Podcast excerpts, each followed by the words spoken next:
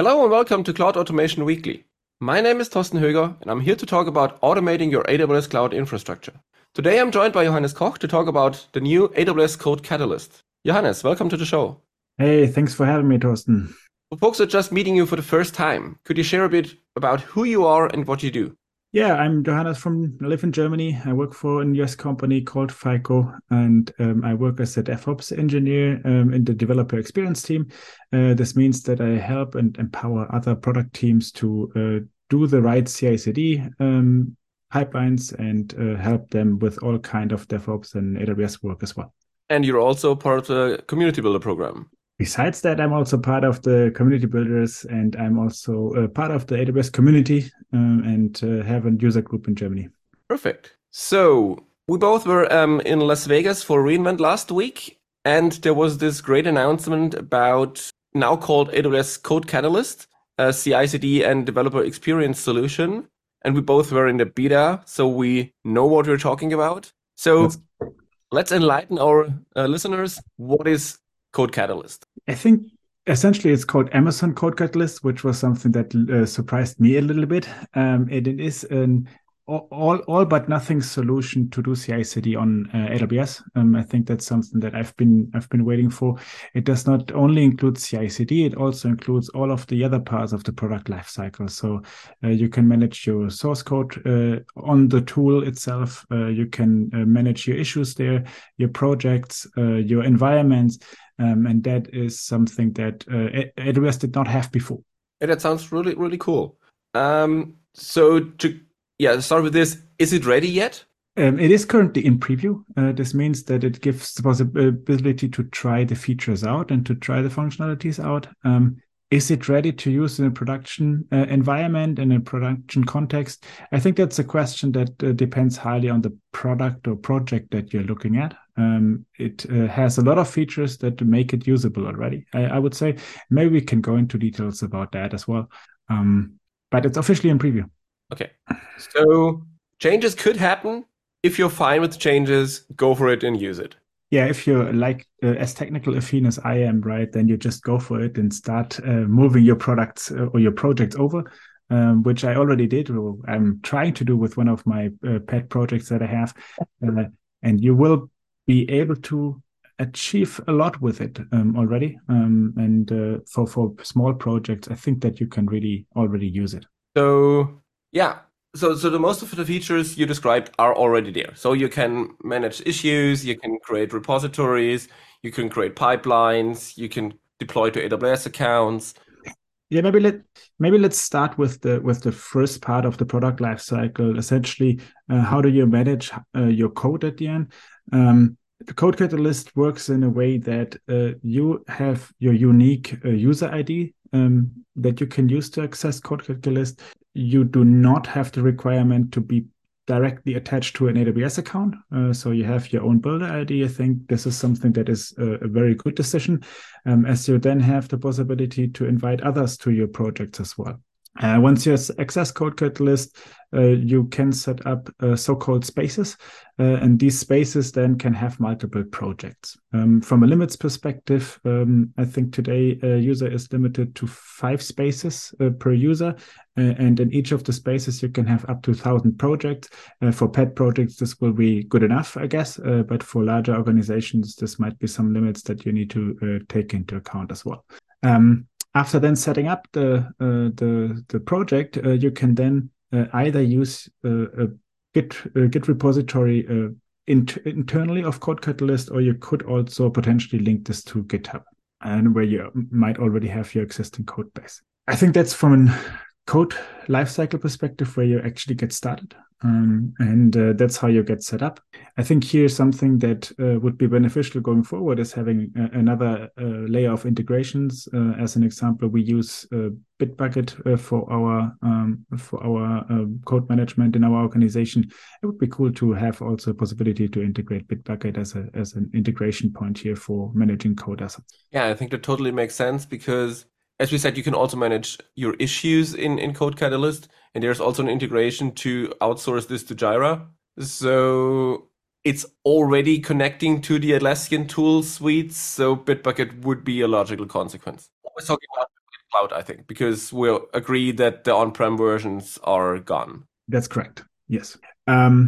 So now if we look at the code management within the tool itself, it has a lot of possibilities already to also do pull requests and approvals and steps like that that you can actually do, which is, I think, kind of handy. It's essentially what you also need if you want to manage your project completely on this AWS tool stack at the end. Okay. Yeah.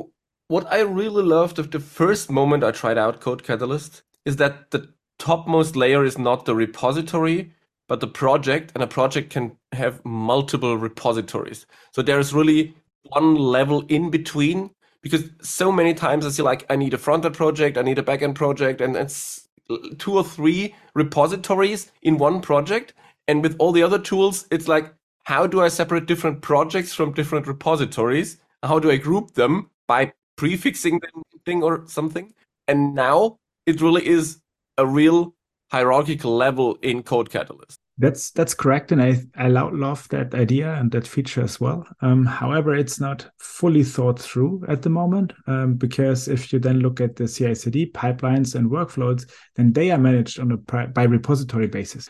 So that's something where I believe we are going to need to talk about again going forward, because either you have the concept of the project is handled within the repository, or the workflow is kind of part of the repository. That's something that I've been struggling with, right? Where do you place your workflows? And how do you interact between different repositories that are part of the same project within a workflow? Okay.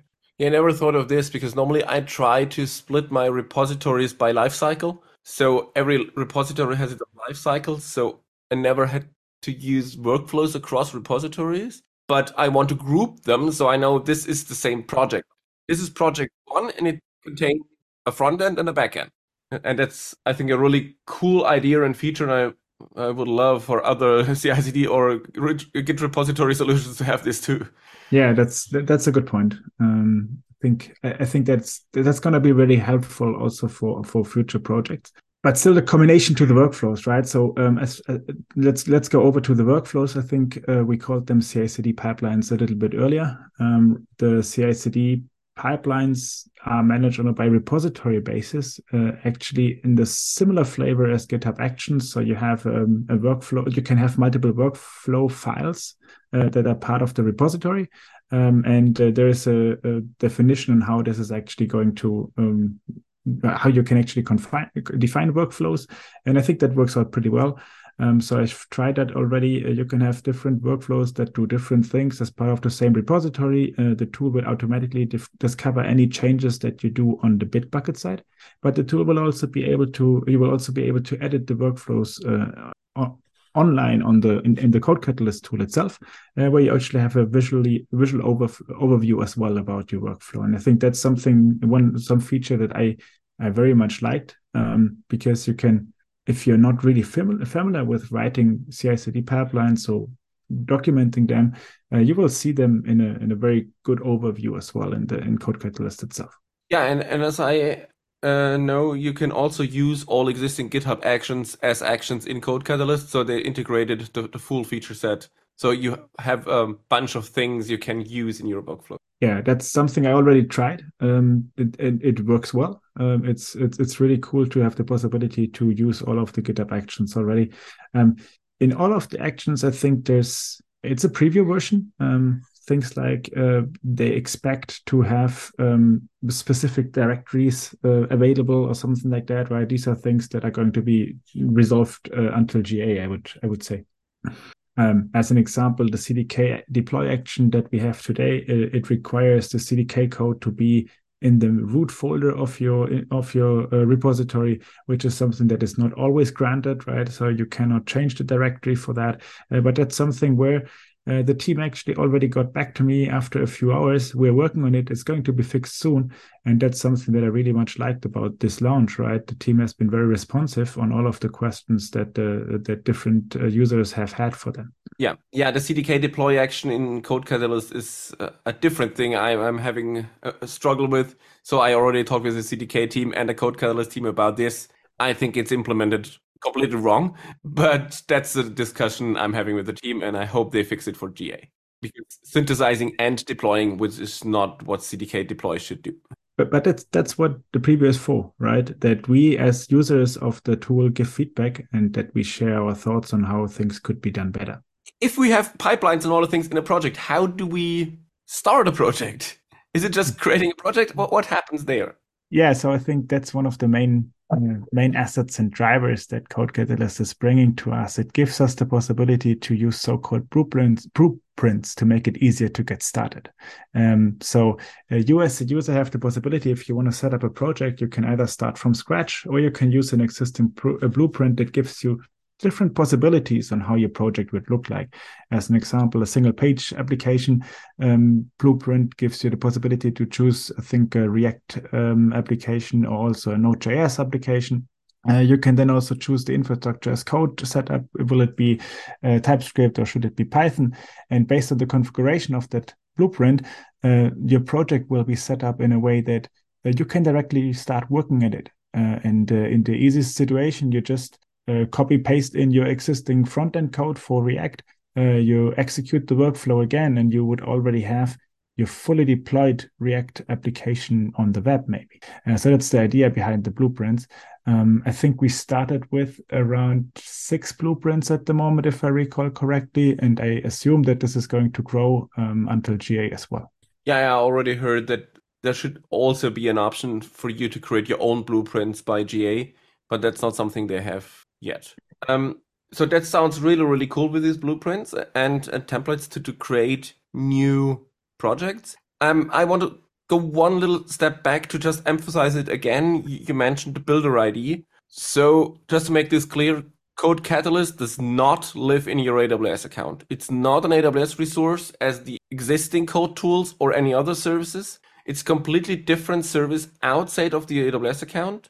And you log in using a completely different new ID, and then you can connect it to your AWS account to deploy things or to multiple accounts, but it's not living in your AWS account, which is a completely new thing for AWS, I think. Yeah, and I think this is something that will be really, really cool for especially smaller organizations or startups, right? Until now, you had all of the infrastructure required for your CI/CD living in your own account. It was maybe also messing up your builds and stuff like that. Now you do not need to manage that anymore. CodeCatalyst takes care of that. And the infrastructure for all of your CI/CD moves outside your own accounts. You don't need to have an own CI/CD account anymore, like a lot of organizations used to have. And I think that's also going to be a real asset. Yeah, that just wanted to make sure that this is really something new. Yeah. And this builder ID is then in the future used for different things. So I think they now changed the repost, so their online forums to use this builder ID. And eventually in the future, we can even register for events using this builder ID. Maybe they will finally make this single ID a thing. Yeah, it would be cool. So the repost feature I also used already with my builder ID, but going back to CodeCatalyst, really having the possibility to invite personalized users without the need to have IAM roles attached to it, right? I think that's something that is going to be really cool as well. And then we're going to see a high adoption here, I would say, as well.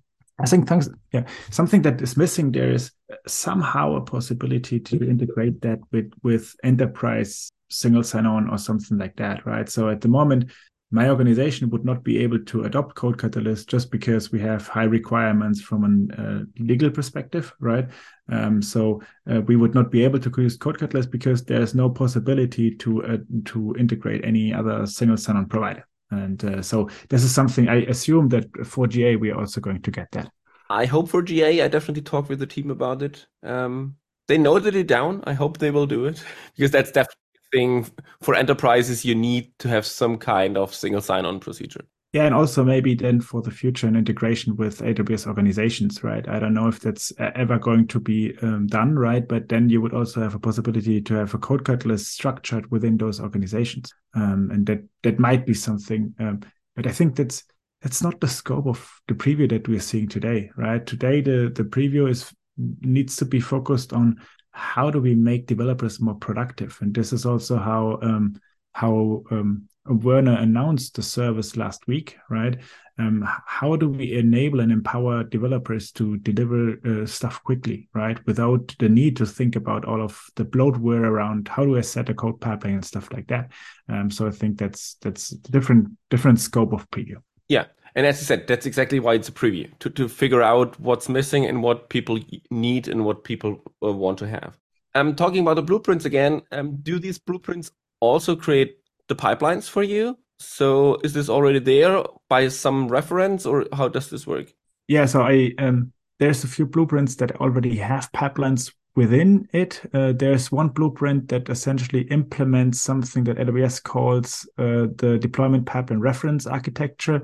I think that's going to be very cool thing if we can really get more best practice pipelines available within the tool.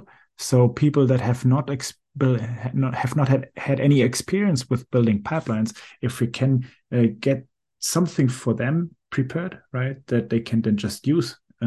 Things like real CI/CD pipeline needs to contain all of the security tooling, security scans that we need as part of the DevSecOps approach, right?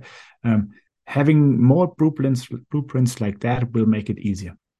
Yeah, that's a really cool thing, and I think it's one of these hidden gems that the DPRA, the Deployment Pipelines Reference Architecture. I will definitely link to it in the show notes. And as a sneak peek, I will have one of the authors of it on a future episode, so we will dive into this topic, because I think it really helps that they now show you a reference architecture as a best practice approach to building deployment pipelines. Yep. And I also hope that once we get the possibility to create our own blueprints for code catalysts, right, we will also have the possibility to share these with others, right? And then the community can also help building out this kind of best practice implementations or example implementations for a pipeline as well. Yeah, that would really, really sound really great. So talking about the GA, so we talked about some things. What are the things you would really love to see for the GA? So I think there's a few things that should be expanded. We already talked, I think, about integrations, integrating with Bitbucket, integrating with other third-party providers. This is something that needs to be a little bit enlarged. The marketplace feature, it is today there, but I think not really opened to any third-party providers.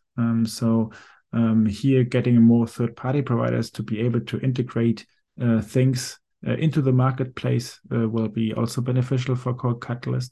Then we have the verified GitHub Actions, I think is the name that they call it, right? So there's a few GitHub Actions that have already been tested and verified by the Code Catalyst team. I envision a larger version, a larger number for those going forward as well. Yeah, and then, well, we already talked about best practices, right? Making sure that we can guide teams on how to set up their projects in Code Catalysts with more and better maybe examples or blueprints that they are going to be able to use. This would be the things that at least I have in mind. But I assume, Thorsten, you also have more things, right, that you want to see? Yeah, so for me, definitely it would be a better integration with the CDK deployments. So also more blueprints for CDK applications.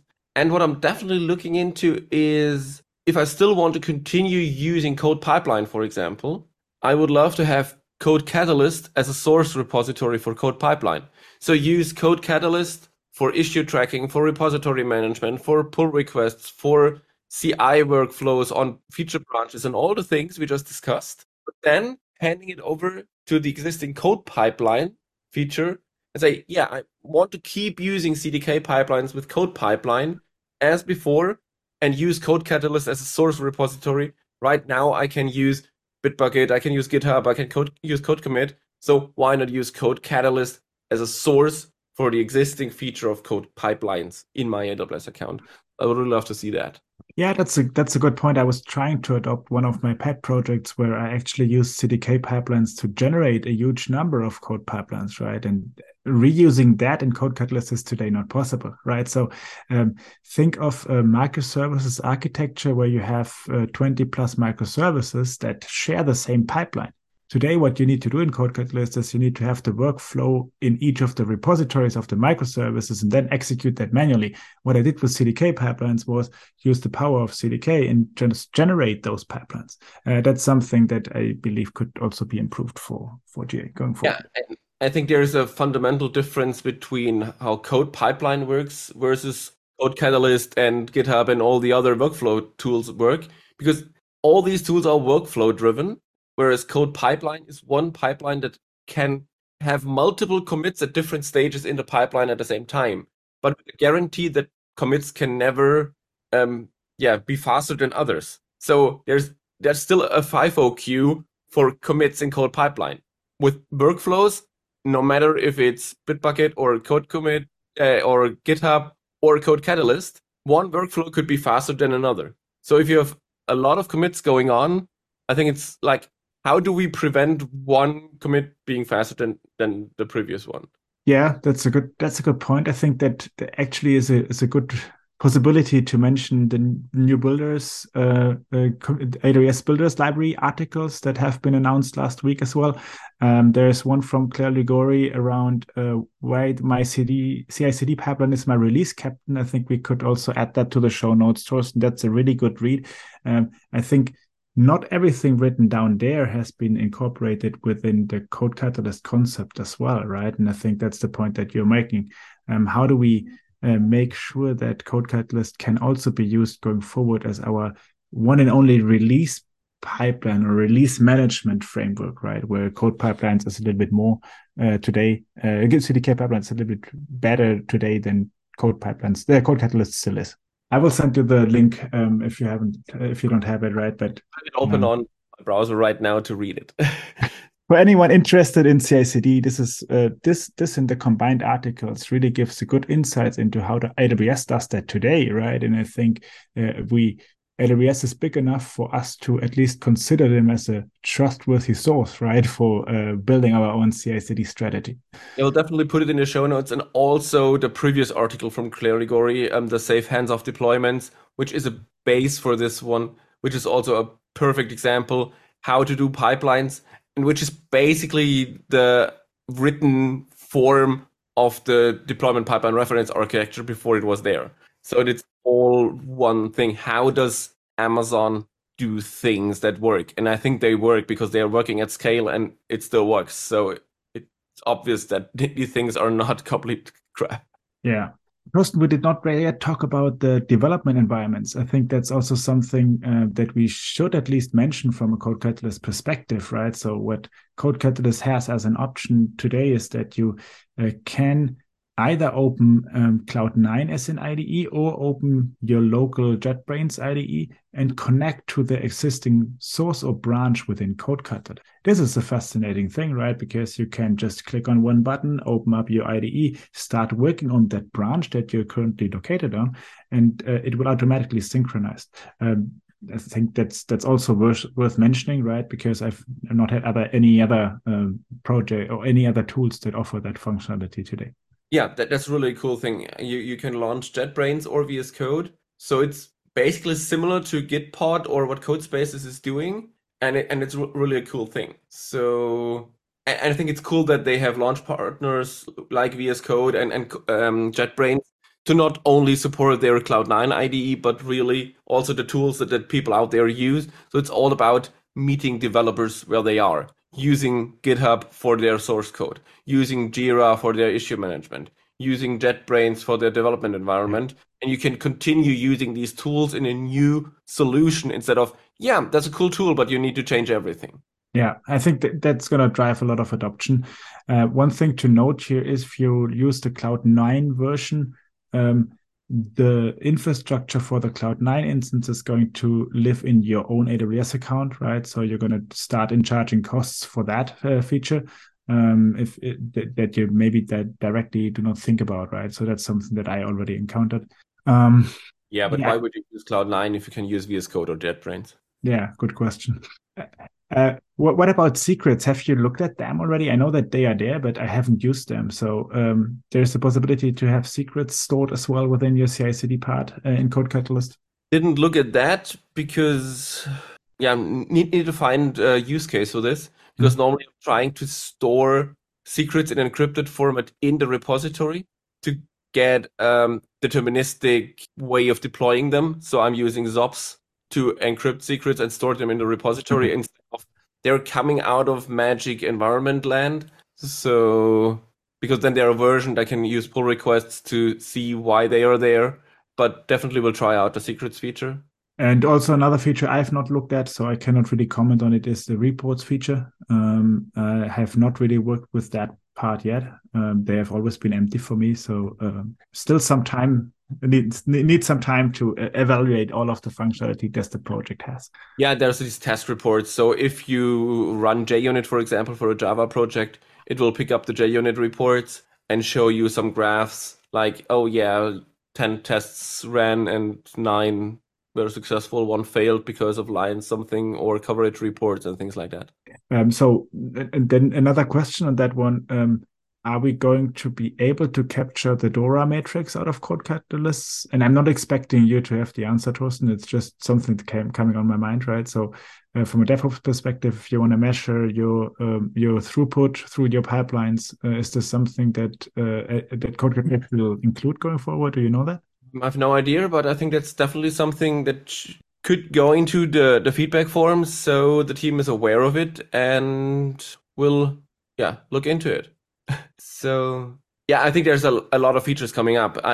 Also from third-party providers. Like, I was talking to JetBrains immediately after the release. Like, yeah, now that you have another remote solution, what about having a native iPad version of the JetBrains IDEs?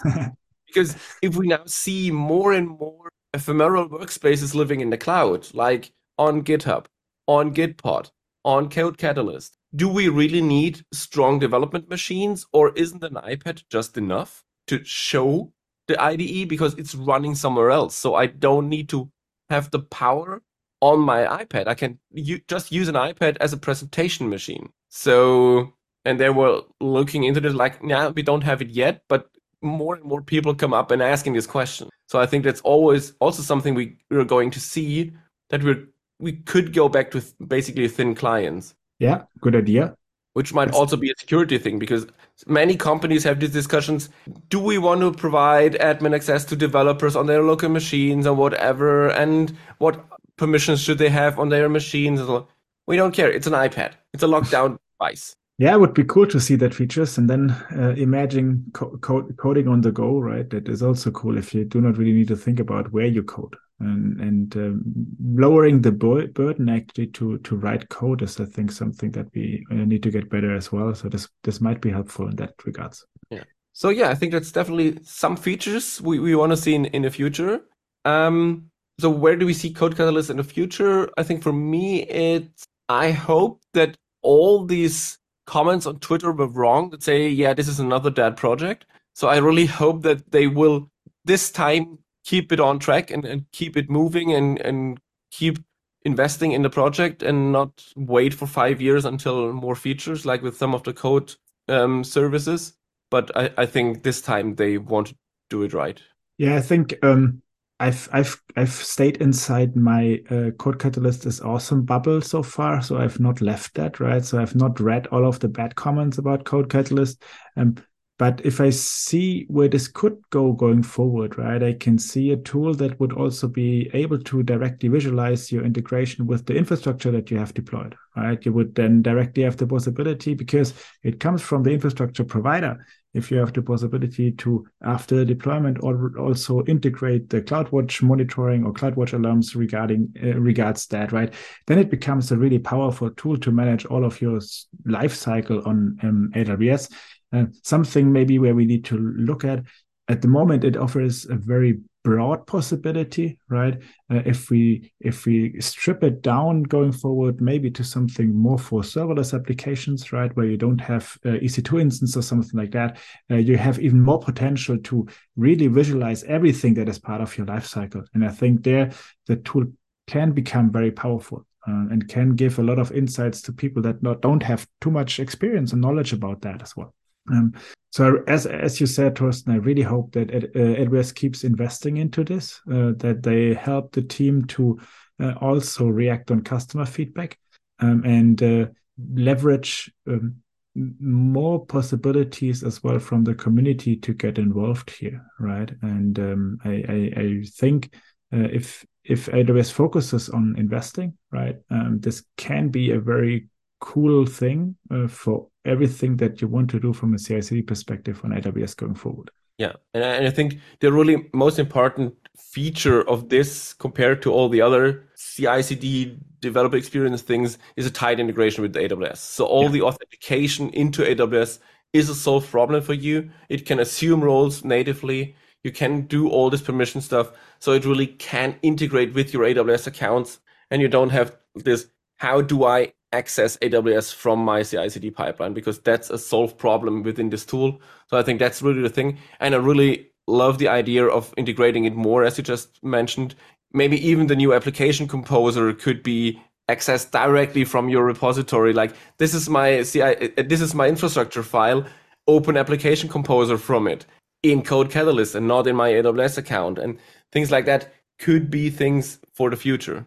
Yeah, or directly visualizing your CloudFormation deployments as well, right? So if you really have the possibility to see, okay, this is how my CloudFormation deployment now worked or did not work, right? It's going to be a one-stop shop at the end for everyone that wants to deploy something on AWS. And as I said, I see a very big future for the tool if we keep up the pace, right? Because we need to ensure that there's quickly coming new features that can then be verified, right? If we get into a pause mode, right? As you said, there's going to be more people talking bad about the tool. And that's going to be bad, right? We need to keep the momentum, right, of giving the users things that they need to be successful in the next, at least half a year, maybe a year. Yeah. So I think that's a good wrap up to see what we have right now and what we hope to see in the future. I think this has been great. So where can people find more about you online? So I'm mostly active on LinkedIn and on my own homepage where I have a blog myself. I also blog for the FTO. I can give you the links later where you can find my online presence at the end. And if you have any questions or thoughts and would like to reach out to me about any comments that I made today, I think email or LinkedIn would be the most appropriate thing. I'm also on the CDK Dev Slack. I think this is the most public Slack so far that we have. We can share that link again. Thanks a lot for having me. Yeah, perfect. Thanks for joining me today. All right, folks, that's it for today. I'm Thorsten Höger, and I hope you join me next time for Cloud Automation Weekly.